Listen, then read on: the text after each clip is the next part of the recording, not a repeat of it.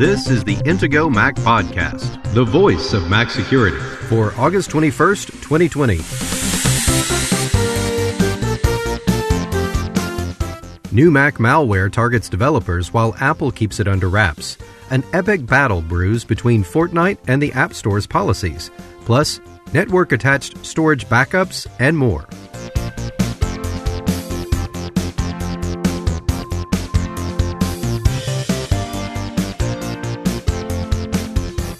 Now, here are the hosts of the Intego Mac podcast veteran Mac journalist Kirk McElhearn and Intego's chief security analyst Josh Long.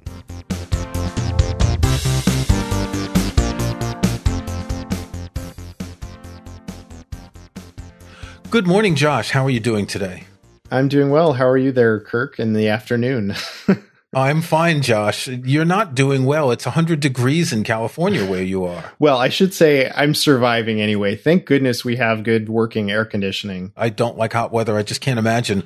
In this week's news, we've got a couple of things we want to look at. We've got malware, we've got some App Store issues, and then we're going to talk about backing up your Mac. So let's start with this new Mac malware, which is called XSET or XCSSet or XSET. Yeah, I pronounce it XCS set. Um, it's spelled X C S S E T in all capital letters. Uh, but I think is that most, an acronym for something? No, it well the XC uh, part of it it has to do with Xcode. Um, and and there are some uh, some strings I think in the code that sort of led them to to this name, but uh, but XCS set is what I'm calling it. And okay. Uh, so, so this is um, recently discovered Mac malware. It's got a lot of really interesting functionality and capabilities. One of the things that is pretty unique about it is that uh, it's designed to infect Xcode projects. Uh, and of course, Xcode is the software that Mac developers use to uh, to make uh, Mac apps. And so it infects Xcode projects, which means that apparently they're in part targeting developers with this malware. So one of the things that it does, as you mentioned, it steals data from certain apps. There's Apple Notes, Evernote, Skype, Telegram, QQ, and WeChat. So there's chat apps, uh, several chat apps included in that, and a couple of note apps. So um, you know that's the kind of place you would expect to see private conversations for one thing, and uh, in some cases even uh, potentially uh, private or sensitive uh, notes that people might be keeping in those locations. Um, there's uh, there's a couple of Safari zero day vulnerabilities that this thing exploits, and whenever you see zero days being used by malware, um, that's often an indication that there's some very well paid threat actor, you know, somebody well funded, I should say, um, who's behind this. Because you don't just burn zero days like for, for nothing, because on the black market, you can get paid a lot of money for finding uh, major vulnerabilities in Apple software. Um, so the fact that they're using zero days is a pretty good indication that this is possibly developed by uh, a nation state right? and someone who's uh, doing espionage and things. And there are some definite indicators that there's spying going on here. This malware has the capability of taking screenshots of the user's screen, of uploading files from infected machines to an attacker's server. Um, it it also has ransomware capability, of course, because why not? That's just something you throw into all malware now. It just seems like these days.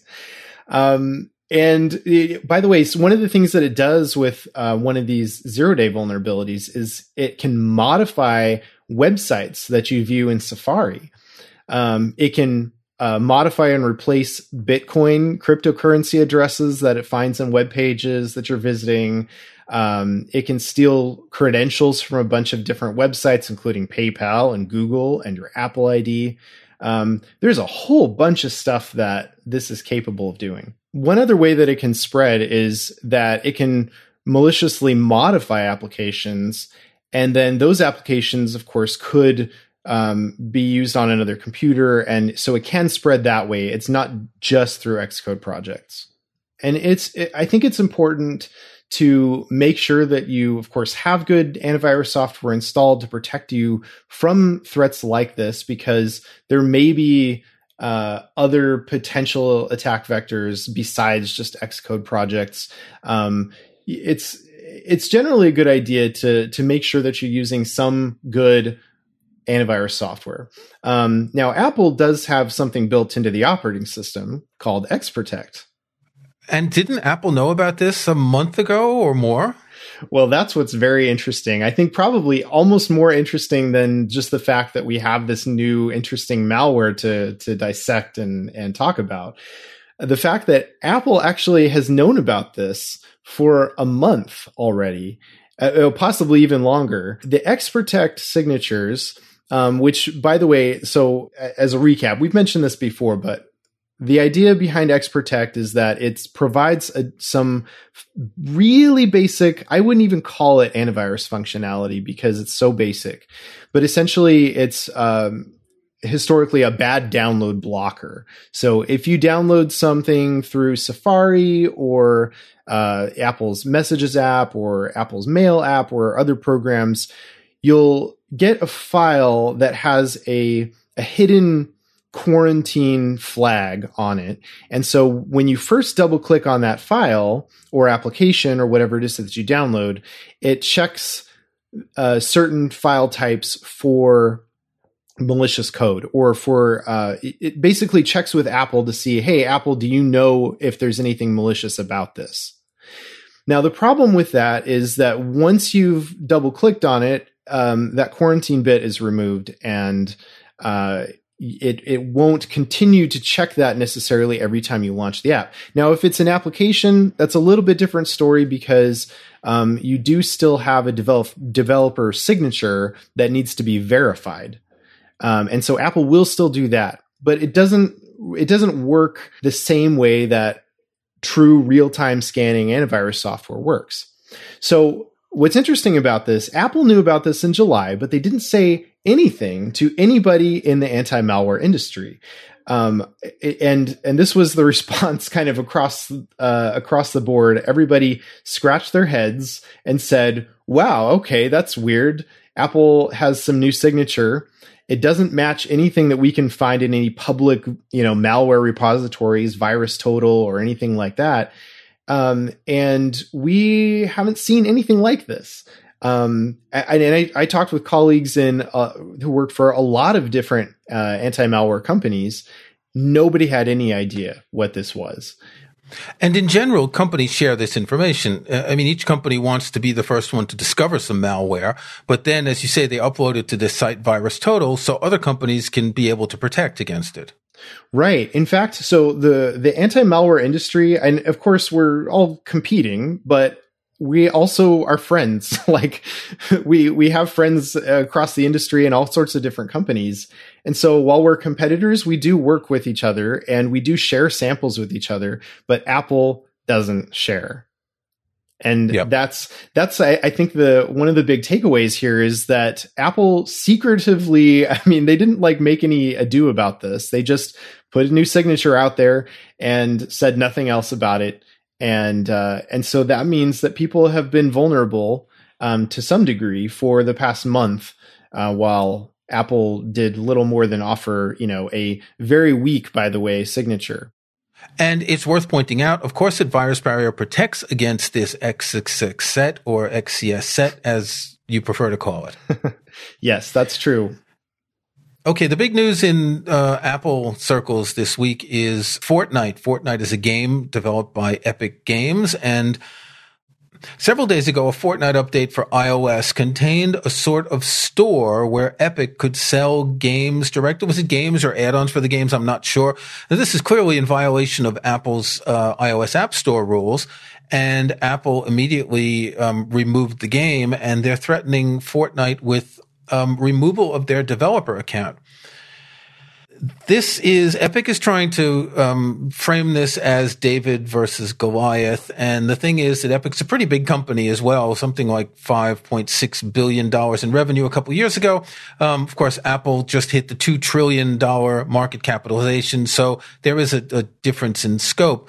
Um, Epic is complaining about the 30% that Apple charges in the iOS App Store. They're complaining about users not being able to install apps outside of the iOS App Store.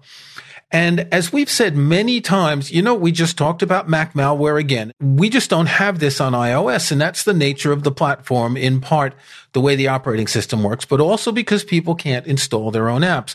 So what if Epic wins? And this is a long term fight. And what if Apple is forced to let users buy or install apps from outside the iOS App Store? And well, first of all, we don't necessarily want to dive into all aspects of this. It's being widely discussed um, in a, a, lot of places where they talk about Apple News. But I think the most interesting thing for us to focus on is is the security aspect of it. And so, um, one of the things that I think Epic would like to see, and a lot of uh, iOS developers would probably like to see, is applications being available through some other place besides the iOS App Store, right? Um, that's been something that a lot of developers have wanted for for a very long time, uh, basically ever since the App Store existed. Um, of course, when iPhones first came out, there wasn't even an app store, and so you could, uh, you know, eventually put an icon on on your desktop that would have launched basically like a web application. And you can actually still even do that, but it just it's not the same when it comes to something like a video game um, which uh, you know you, you want to have done right, uh, and you really need an app on the device to do that, rather than load from a web page every single time. So there are some, from a development perspective, uh, possibly some legitimate reasons why you might want to distribute an app outside of the App Store. Now, it seems like Epic's main thing is they they want to um, avoid the so-called Apple tax with in-app purchases. But so what? What if this were opened up? What if Apple were forced by the courts, say, to uh, allow the installation of third-party applications? What would be the security implications of that? Um, I think one of the the biggest things is that Apple would no longer necessarily be vetting all the apps that are available on the platform. So right now, one of the things that uh, that goes on behind the scenes is when a developer submits an app proposing that this should be available in the iOS App Store. Apple has uh, a, a, review process, so they have some automated functionality, um, and they also have human reviewers who look at at many of these apps and assess their quality and make sure that at least at a quick glance that they're following all of Apple's uh, requirements, all of their guidelines. You, you, said something important here because we're talking about security, but Apple reviewers do also assess the quality of apps, and they won't approve apps if they duplicate functionality that's already in the operating system. And there have been a lot of issues around people who wanted to maybe do a certain function a little bit better. Well, yeah, that's absolutely true. And of course, there's whole classes of software that aren't available on iOS, including um, antivirus software. um, in fact, uh, at one point, uh, Intego actually did have a scanner app that was available on the iOS App Store. But at some point, uh, you know, Apple decided, oh, well, we don't think that there should be antivirus software. And so we're just going to ban it altogether. Now, uh, the only thing that Apple did allow at that, even at that point in time was to be able to scan uh, uh, files that were stored on the device. You couldn't really do like a full scan of the entire system because Apple just doesn't allow that level of access um, to iOS apps. It was better than nothing. At least you could scan your files that you had, had downloaded. Um, but now Apple just bans that altogether, and there's no way to have real, true antivirus software on iOS one could argue, well, yeah, but because you can only get apps from the App Store, you don't need antivirus software, right?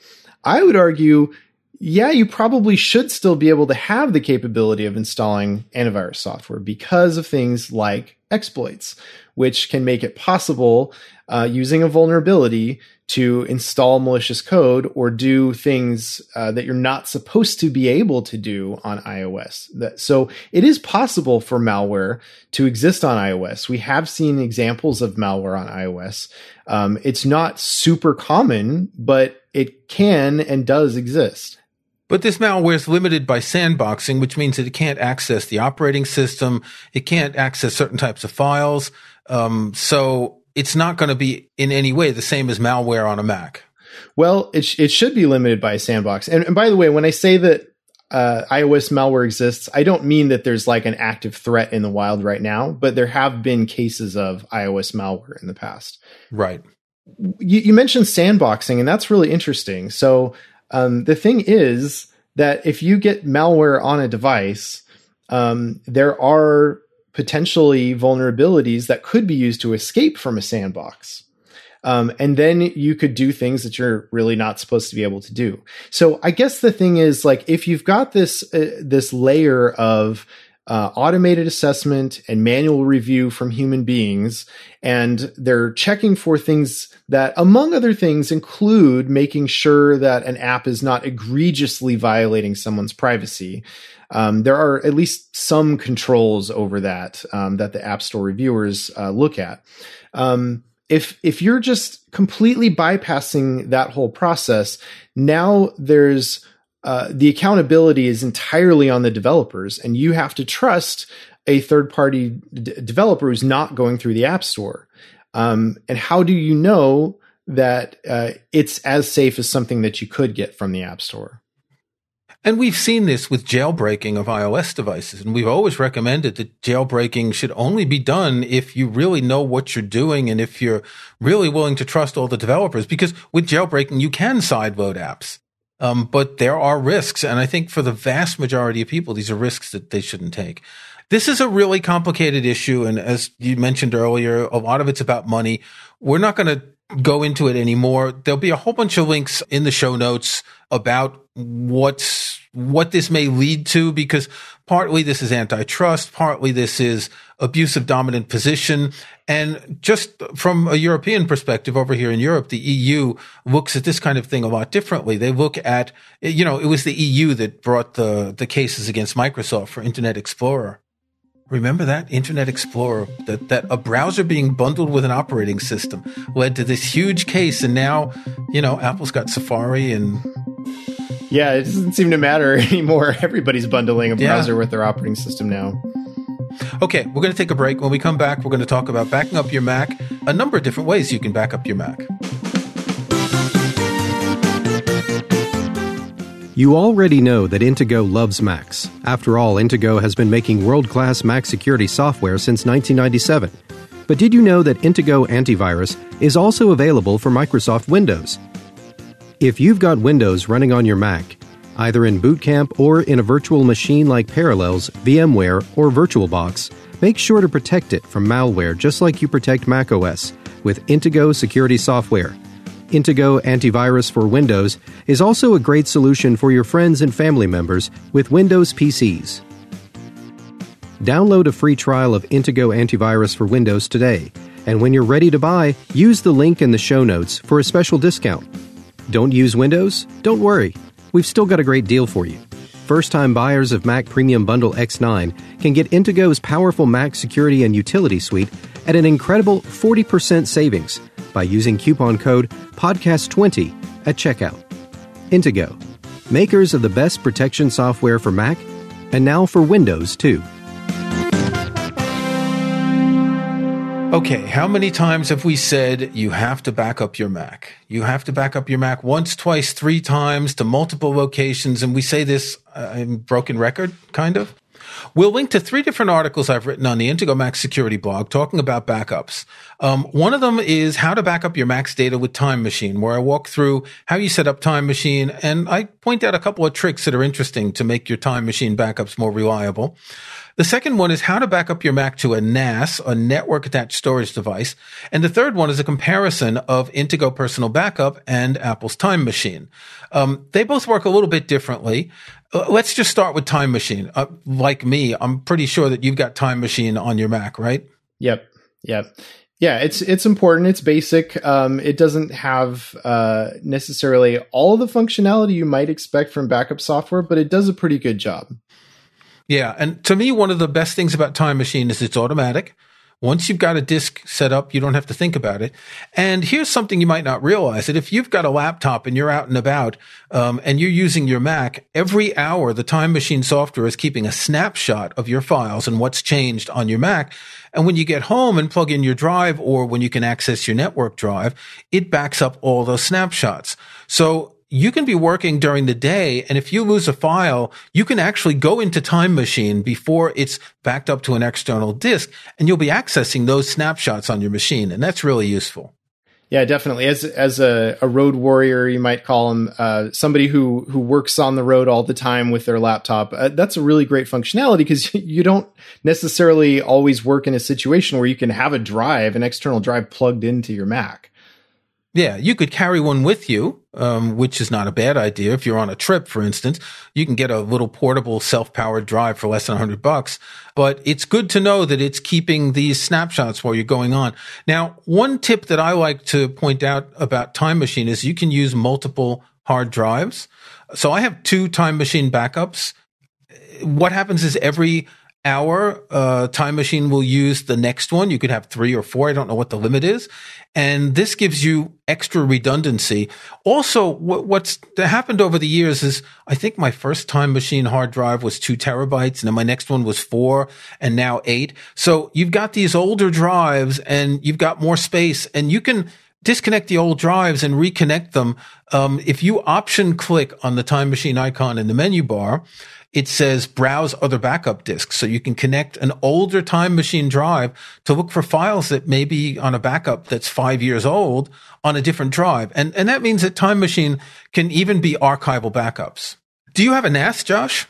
I don't currently have a NAS at home, but I have used network attached storage in the past and, and it can be very handy.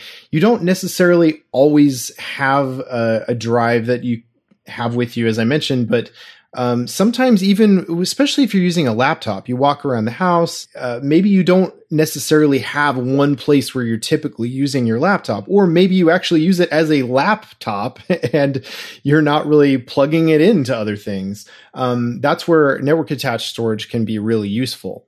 Well, another reason it's useful is if you have multiple Macs in your household and you want to have a, a, a, sort of centralized backup system you can use a NAS for that and you set up the user accounts for all your users because you, are probably the guy in your family who handles all the hardware, right? Um, you set up the user accounts. None of the users need to worry about it and their Macs get automatically backed up. Now, I have long wished that you could do local backups of iOS devices because not everyone has the bandwidth to do these, um, to back up their devices to iCloud. The only way to back up a device locally is to connect it to a computer, or you can do it with Wi-Fi, um, either with iTunes prior to Catalina or in the Finder. And people just forget about that. And, and I think these backups are really important. A, a, NAS is a really interesting device, and, and, I've got one for two purposes. One is to use Plex. Uh, I have a lot of videos that I've ripped from DVDs and Blu-rays, and Plex is software that manages videos and music and photos and a lot of other types of media. Um, a NAS is essentially a little computer in a hard drive enclosure. Now, mine has two. You can get them with one hard drive. You can get them with 24 hard drives. They come in all sizes. But Plex needs a computer. It needs a processor to convert the video on the fly. And rather than keep my iMac on all the time, um, I can use the NAS. It's very low power. It's very quiet, surprisingly. Um, and so one of, I have two disks in the NAS. One of them is got my Plex library. The other one I use for backups of my MacBook Pro. And there's a lot of empty space. I'll probably add an additional backup from my iMac as well at some point. It's just the, it's a good kind of device if you have a lot of data and you want to protect it. I've actually used an iMac for media uh, sharing in my home. So I, have I've used uh, the iTunes app on an old Mac to share audio files and video files to primarily Apple TVs in our house, but also anyone else who uses the the iTunes app can access that at our house as well. Um, but I've definitely thought about using Plex. I, have known for years that I really want to switch over to using Plex and uh, and having that set up on a NAS. Um, so at some point, I'm going to get there. I'm not quite there yet, but I definitely want to do that at my house as well. I've been using Plex for a long time. You have to remember it doesn't work with um, uh, movies that you bought from iTunes. Right. Because they're protected. They have DRM. But if you, like me, have ripped a lot of DVDs and Blu-rays, um, then, you know, wanting more control over the way you watch your movies or TV series, um, the Plex is really wonderful. And you can use it on any device. You can even set up Plex I think you have to buy the Plex Pass, which is basic functionality is free, but if you buy the Plex Pass, you get additional functions. You can even use it to access your Plex library remotely. So you could be on the other side of the country in a hotel room and want to watch a movie on your iPad, and it tunnels through the internet to get into your library, um, so you can watch whatever you want. And this it actually works quite well. It's not the time that you're going to be traveling a lot, but it is something to think about in the future. Using a NAS, you can also use Time Machine because you can back up with Time Machine to a network volume. One of the problems with this is Time Machine, when it backs up to a network device, whether it's a time capsule or any other network device, Time Machine backs up into a disk image. And what I've found over time is that disk image gets corrupted. You get this message. Oh, we can't read this. We'll have to delete it and start over. And that's not really ideal um, when you're doing backups. So you might want to use Intego Personal Backup because Intego Personal Backup while you can make a disk image, you don't have to. It can copy the files individually. So in my article, Time Machine compared to Intego Personal Backup, I look at the differences between the two types of backups. And for me, they've long been complementary. Um, on, on the one hand, you've got the automatic nature of Time Machine going every hour, but of course you can set Intego Personal Backup to run. I have it set to run every day overnight. Um, you you have a lot of options for which files you copy. Uh, one of the problems with Time Machine is it sort of copies everything except for folders you exclude. But with Intego Personal Backup, you can exclude say specific file types. Let's say you don't want to copy your movies. You just put the file type in wherever they are and you can exclude them. Yeah, there are a lot of uh, much more advanced functionality, and that's kind of what I was alluding to earlier. With Time Machine, um, it's very basic. There, uh, it, it, does a good job at what it does, but it doesn't give you a lot of control if you want to be uh, more specific about. I want to back up these particular things and not these other things. Um, so, and and as you say, it's certainly possible for for somebody to use both. Um, you can use either time machine or personal backup, or you can actually use them together like you do. Um, and I think that's uh, th- there's a lot of utility in that because you have so much more control. You've still got the like Apple official backup with Time Machine, but you've also got um, an additional backup to make sure that you just to make sure right? Just in case time machine fails because it does happen from time to time. Um, making sure you've got another backup is a really really good thing to do. One other really great feature i like in personal backup is the synchronize feature. And let's say you've got an imac and a macbook pro. You can set up a synchronization task and you've got your two devices connected maybe even over wi-fi. One of them's mounted over a network and you want to synchronize your documents folders. Now, yes, you can do this with iCloud, but that takes iCloud storage. Um, you can just run personal backup on one of the two Macs and it'll check the files on both of them and copy the most recent ones. Okay, well, I'm looking forward to get. I mentioned um, maybe in the last episode with this 27 inch iMac that isn't really for me. I'm looking forward to this rumored 24 inch iMac with smaller bezels with Apple's new uh, processors in it. Um, I hope we're going to see something like that this fall. I, I think it's obvious that we're going to see some new non-Intel Macs this fall. I'm banking on the lower end iMac being the smaller one and at least one uh, laptop being updated in the first salvo. Yeah, well, we know we're getting some non-Intel uh, or Apple Silicon Macs sometime this year. So um, fall seems like a great time to do it. So yeah, we'll see. Um, only time will tell. We're getting pretty close, as far as I can tell, to the release of macOS Big Sur. We're we're probably just a few weeks away, and since the iPhone is delayed, I'm kind of wondering if macOS is going to come out well before iOS 14. So I think the next few weeks will be interesting. Definitely, yeah. Big Sur is going to be pretty cool when it comes out, and and uh, we'll be ready for it. Okay, until next week, Josh. Stay secure. All right, stay secure. Thanks for listening to the Intego Mac Podcast, the voice of Mac security. with your hosts, Kirk McElhearn and Josh Long. To get every weekly episode, be sure to subscribe in Apple Podcasts or in your favorite podcast app. And, if you'd be so kind, leave a rating, a like, or a review. Links to topics and information mentioned in the podcast can be found in the show notes for the episode at podcast.intego.com.